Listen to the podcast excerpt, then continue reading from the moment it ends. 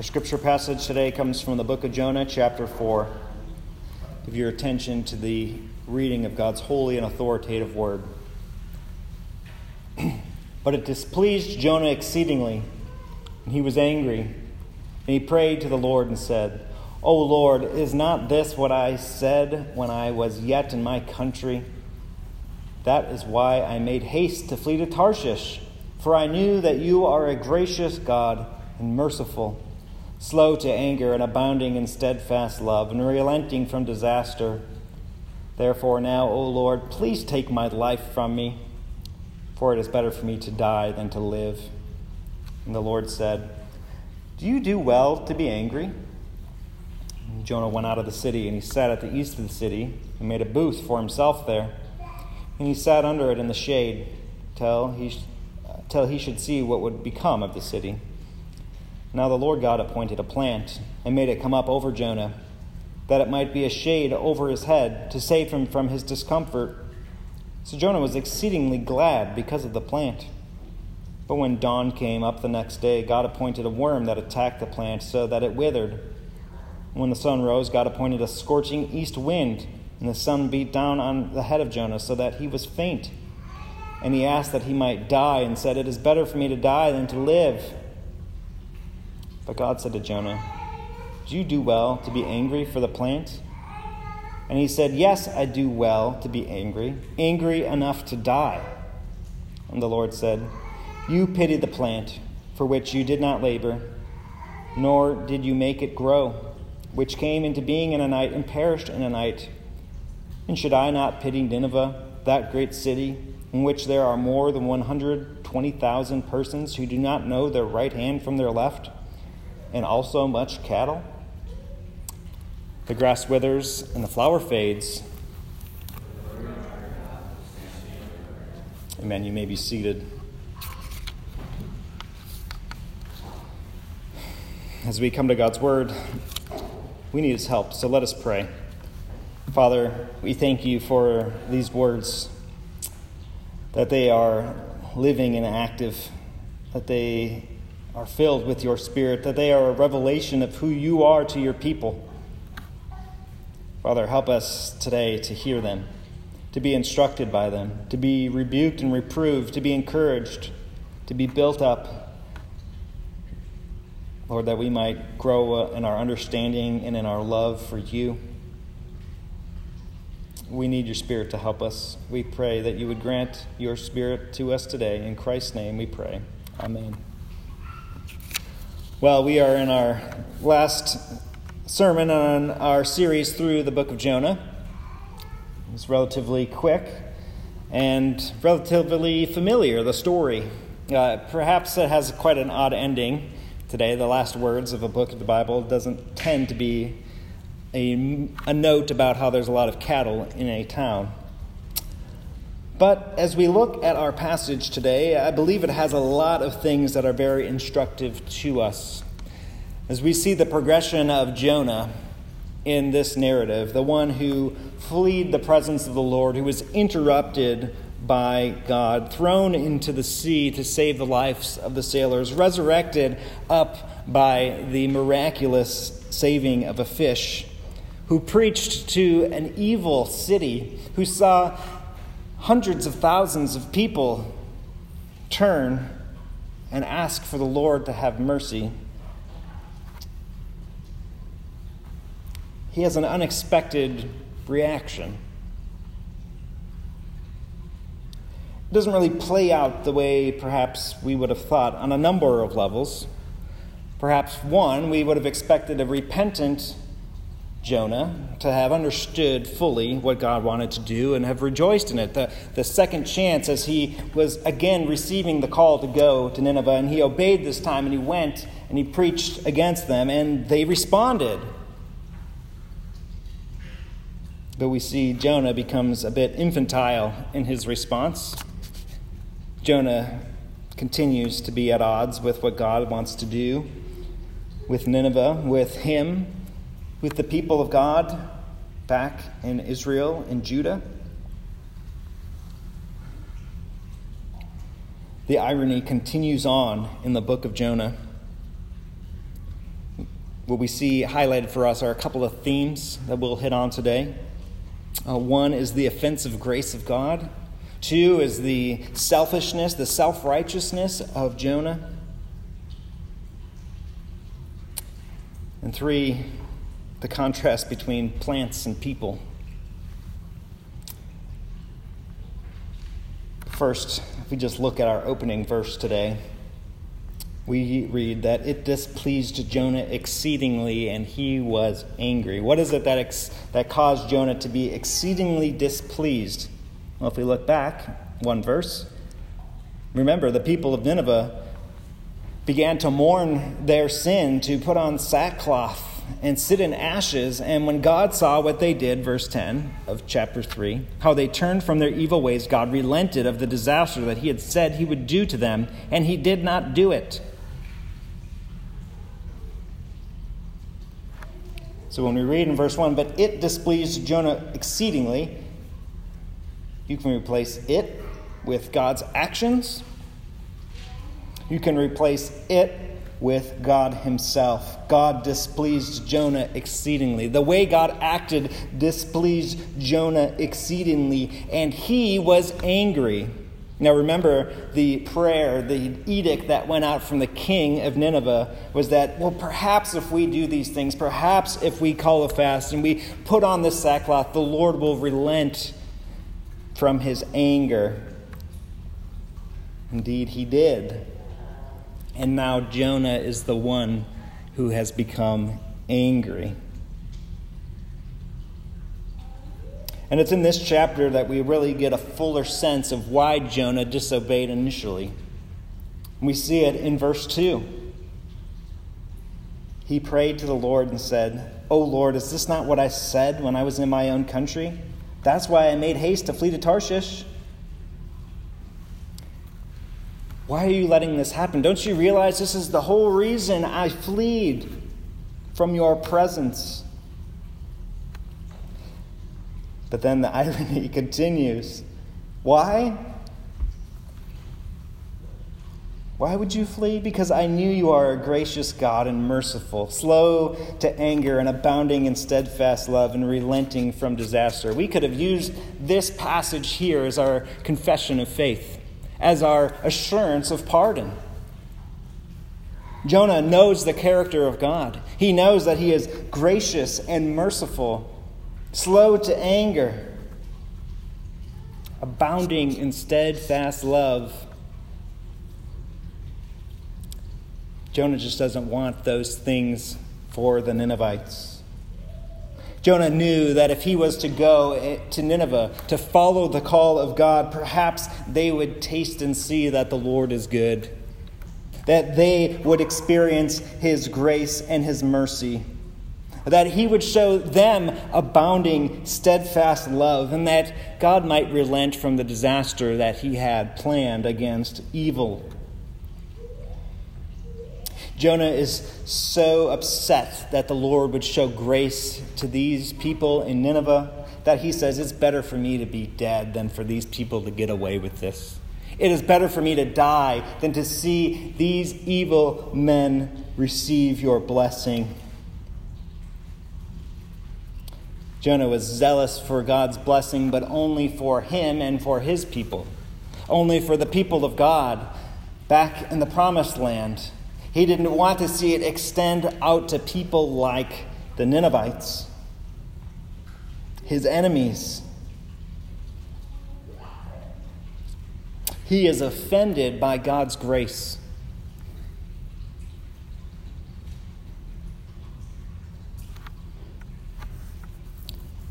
Oftentimes, we have a right understanding of God, but it might be incomplete.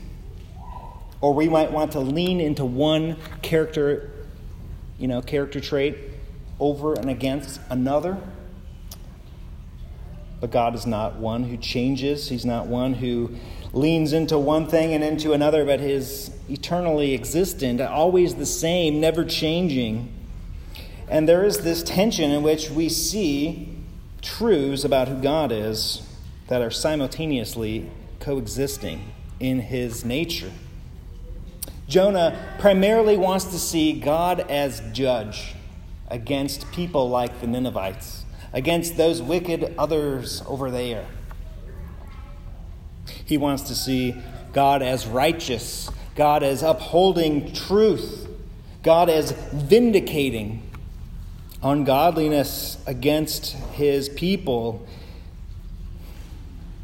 Indeed, those aren't wrong things. In fact, when we get into our sermon series in the Psalms, one of my favorite Psalms is Psalm 2, which highlights for us the kingship, the rule and reign of Christ, the mighty king who rules with a rod of iron and dashes to pieces his enemies.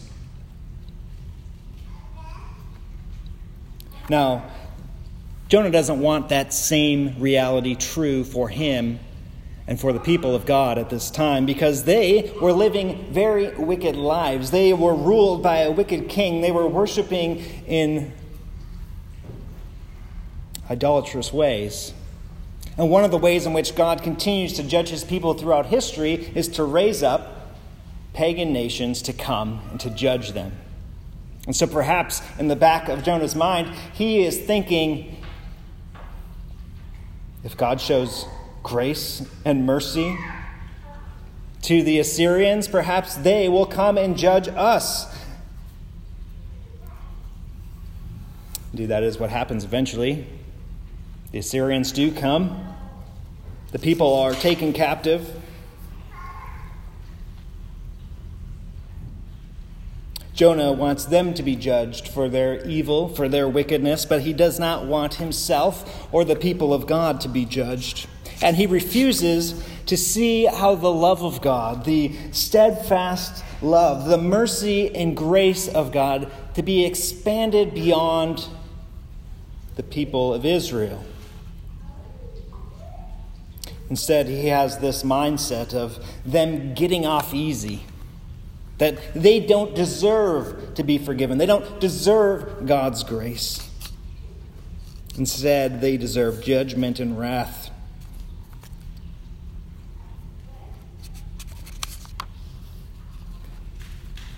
Jonah wants to cancel Nineveh. But instead, he is afraid that he himself will be canceled. That the fact that God is showing mercy to these evil, pagan, non believing Assyrians is not good news for the people of God. It is not good news for him.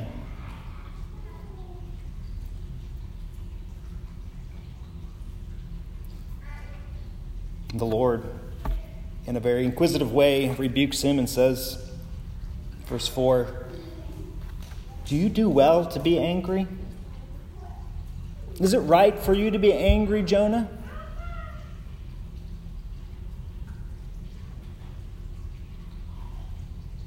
Jonah would rather die than be the prophet of the Lord that brings compassion to enemies.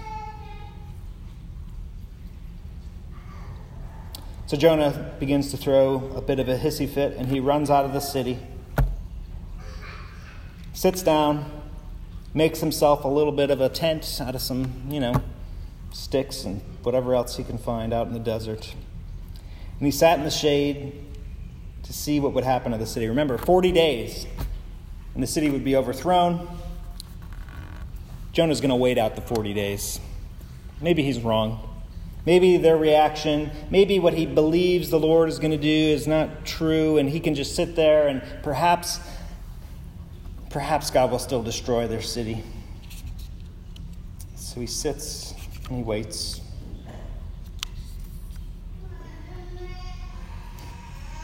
Then we begin to see really the infantile nature of Jonah's emotional state, the things that he values, the way in which he reacts.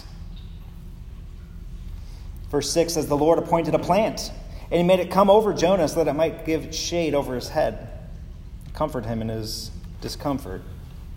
And Jonah was exceedingly glad because of the plant. Now, I've never been one who's spent much time out in the desert, but I do imagine shade is a hot commodity and one that would be very refreshing. And so Jonah sitting here in his anger, sitting here just gritting his teeth, waiting, hoping, praying that this city will be judged, unwilling to go along with God's plan of mercy.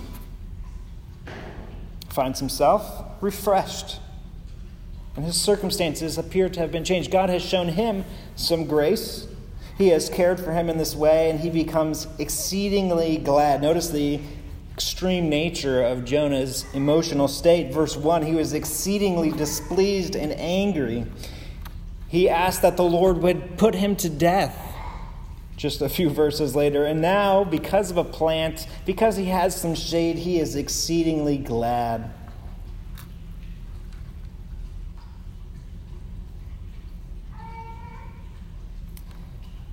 The Lord was going to use this plant, use this circumstance to teach Jonah, to discipline him, to instruct him on who he truly is, how his steadfast love actually works. Verse 7 When the dawn came up the next day, God appointed a worm to attack the plant, so it withered. When the sun rose, God appointed a scorching wind. And the sun beat down on the head of Jonah so that he was faint, and he asked that he might die and said, It would be better for me to die than to live. And God said to Jonah, Do you do well to be angry for the plant? And he said, Yes, I do well to be angry, angry enough to die.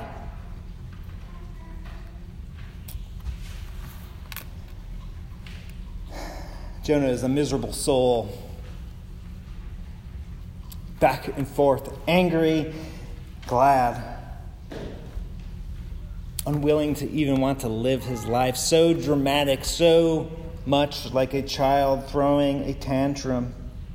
He's so angry because of this plant. He ought to be put to death. It's better to be dead than to not have the plant anymore.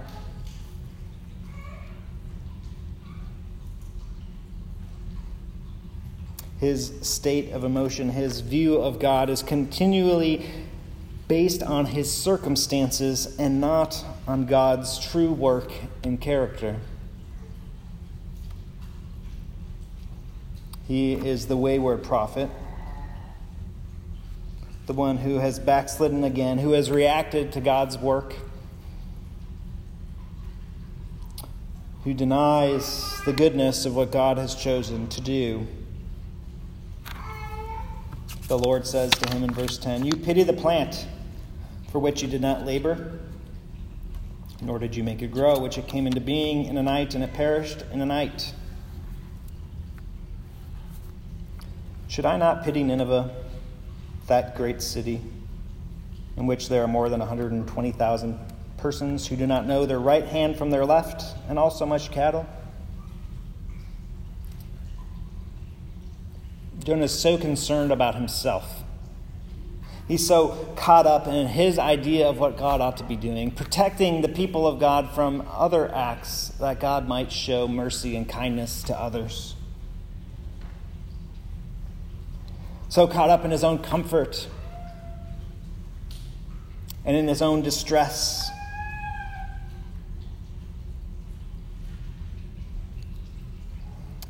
There was a pastor who pastored in the inner city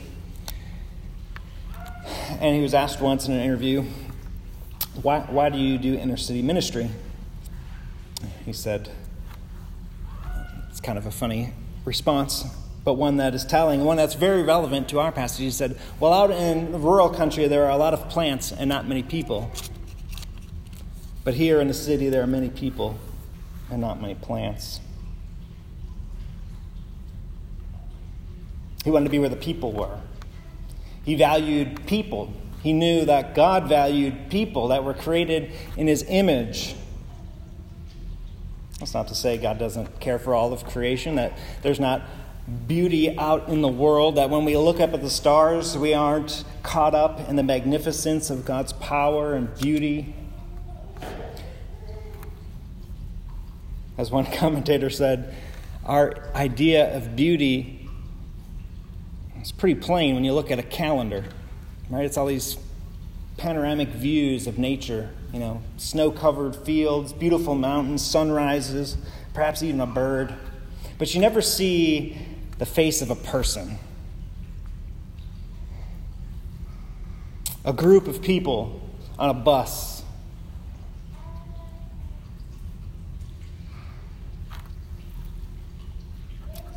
Jonah doesn't care about the people in Nineveh. He would rather see them die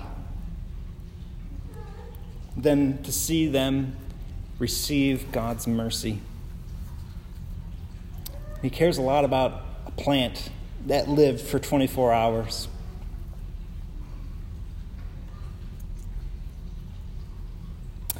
Jonah is offended by God's grace. That's one of the apologetic problems with Christianity that good people don't get to go to heaven, and that wretched sinners can be forgiven even in the hour of their death and receive all of God's blessings. Because at the heart of that problem, the heart of the offensiveness of God's grace to Jonah, to us, to our culture, is one of self righteousness. The people of God deserve God's blessing. They're the ones who have received it in the past. God shouldn't go and give it to somebody else. We're the ones who deserve it. This is Jonah's mindset. If God's going to show mercy and kindness to somebody, it ought to be the people who live in his promised land, who have received his covenant, who perhaps wrongly now, but historically have worshiped him well.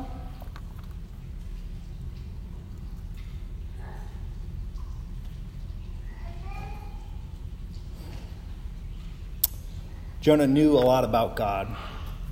He confessed these great things about him, but he did not like how God acted. He didn't like the implications of God's grace being extended. It filled him with anger, filled him with despair. It filled him with hopelessness. He didn't even want to live. It would be better for him to die than to see God be merciful to these types of people. Grace for me, but not for you. That would be the mantra of Jonah. Perhaps it is the mantra some of us often feel as we look around. If you ever read the comments on a news story, you see that type of attitude. I can't believe that person would do that. I hope that somebody calls his work. I hope he dies. There's no grace there's no mercy, there's no steadfast love.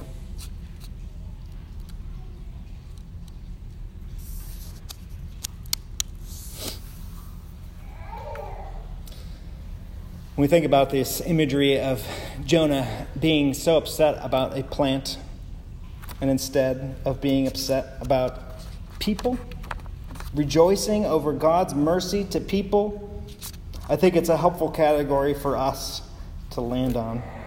First, a comment for you on verse 11. Why does God include cattle? is it because he is an animal lover? Perhaps. But three times in this passage, the city of Nineveh is called that great city. It is great in two ways, both in its size and in its influence. this great city 120,000 persons. I said a bigger number a couple weeks ago. It's because the way in which they count cities doesn't include everybody in these types of numbers. And there are people who are helpless. They don't know their right hand from their left. This is how God is viewing these evil, sinful people who have done wretched things. They don't even know their right hand from their left. They're clueless. And all of their cattle, all of the resources, everything that they have, all of their wealth, all of their influence. Nineveh is a significant place. That's where the king is. They are without hope unless God intervenes. And yet, Nona, Jonah is concerned about a plant.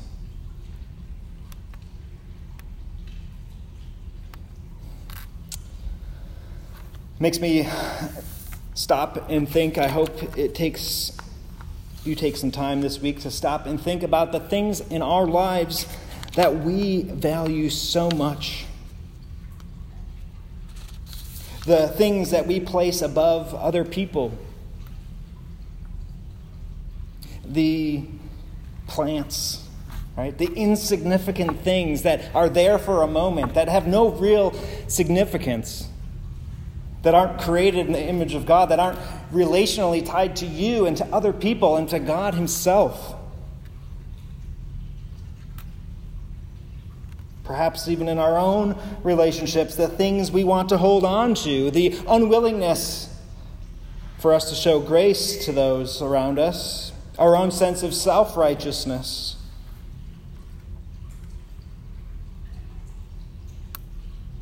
the ways in which we look around at what God has done, the way in which other people maybe are prospering that we don't think they should, the ways in which we, like Jonah, are mad and disapprove of what God has decided to do.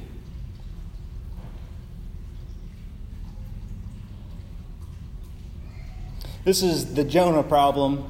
It's the problem for all sinners, especially those who are already in the people of God. Jonah is zealous for the people of God. He is zealous for the covenant, but his zeal is so over applied that it trumps God's actions.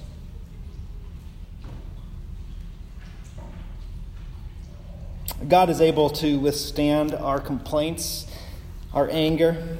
He is kind enough here to take an extra step and to teach Jonah this lesson by, you know, bringing about this plant. He's kind enough to share this story with us, his people, to correct us, to lead us with his rod and his staff, to comfort us, as we confessed earlier, to help us understand his priorities, his love, his mercy. No matter how offensive it might be to our own sensibilities.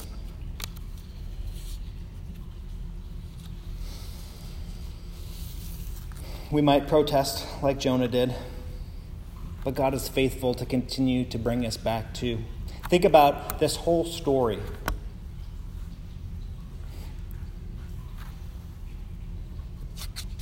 God says five words to the people in Nineveh, and they stop everything and cry out for God's mercy. God instructs Jonah so kindly, so gently, so miraculously with the fish. And time and time again, Jonah responds in hardening his heart and being angry. The hero in this story is the Ninevites. The hero in the story is the enemy. See, Jonah sat on a hill hoping for his enemies to be crushed, hoping for them to be judged. Indeed, if we hope for pure, perfect justice in our world, we all ought to be very scared. Because none of us will be able to stand. And yet, Jonah is one that points ahead to something greater. We talked about this last week. Is a sign that signifies something greater. Jonah being thrown off to his death and brought back up by a fish was a sign that pointed us to Christ who was crushed, died, buried, and resurrected. And as Jonah sat on the hill wishing evil to his enemies, the Lord himself sat on a hill looking over his city, that Jerusalem, and weeping with compassion. How often he had to come and gather his people hoping that they would receive his mercy, that they would respond in faith and repentance, embodying for us this great statement from verse 2 that God is gracious and merciful, slow to anger, and abounding in steadfast love and relenting from disaster.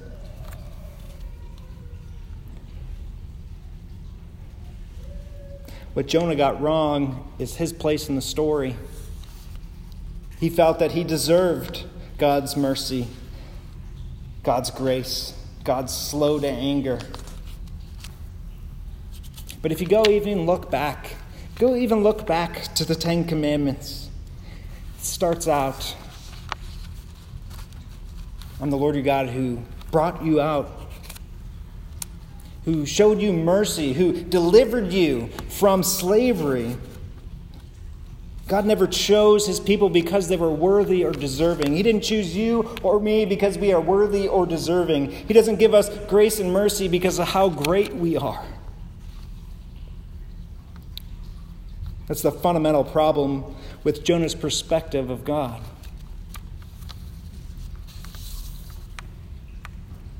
Of course, you'd be mad if you deserved something and somebody else got it instead.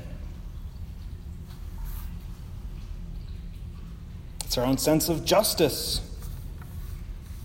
But the reality is, none of us can stand before God. None of us deserve His grace and mercy. That's ultimately what this book is pointing us to. It's ultimately the lesson of Jonah that we ought to respond like the Ninevites.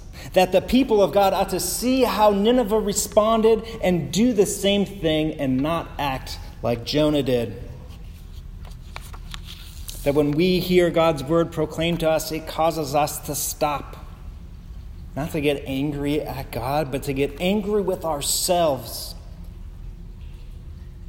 To cast off our self righteousness, to put on mourning and repentance, to seek His mercy and His grace and His steadfast love. And when we see ourselves like those Ninevites probably saw themselves, recipients of his mercy, how would you not be those who would go forth and hope for that to be extended to everybody else?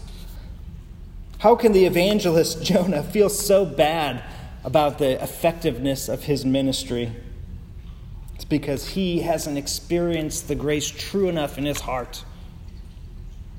He, like us, needs to be renewed, needs to be reminded of our own sinfulness, but ultimately of the grace we've received through Christ.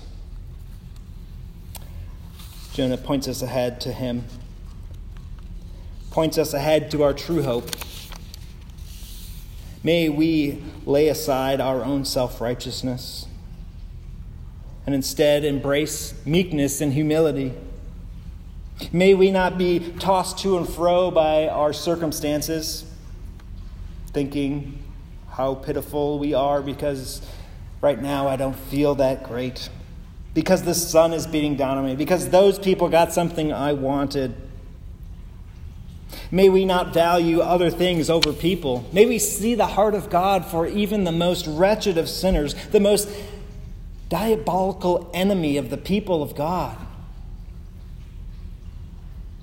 And may we rejoice that He has saved us who are equally his enemies. May we receive his grace, knowing that it came at a great cost, sending his own son to die wretched death. If we ever wanted to see God's grace embodied for us, it is there. A brutal death, a shameful display on an innocent man, the only one who deserved God's steadfast love.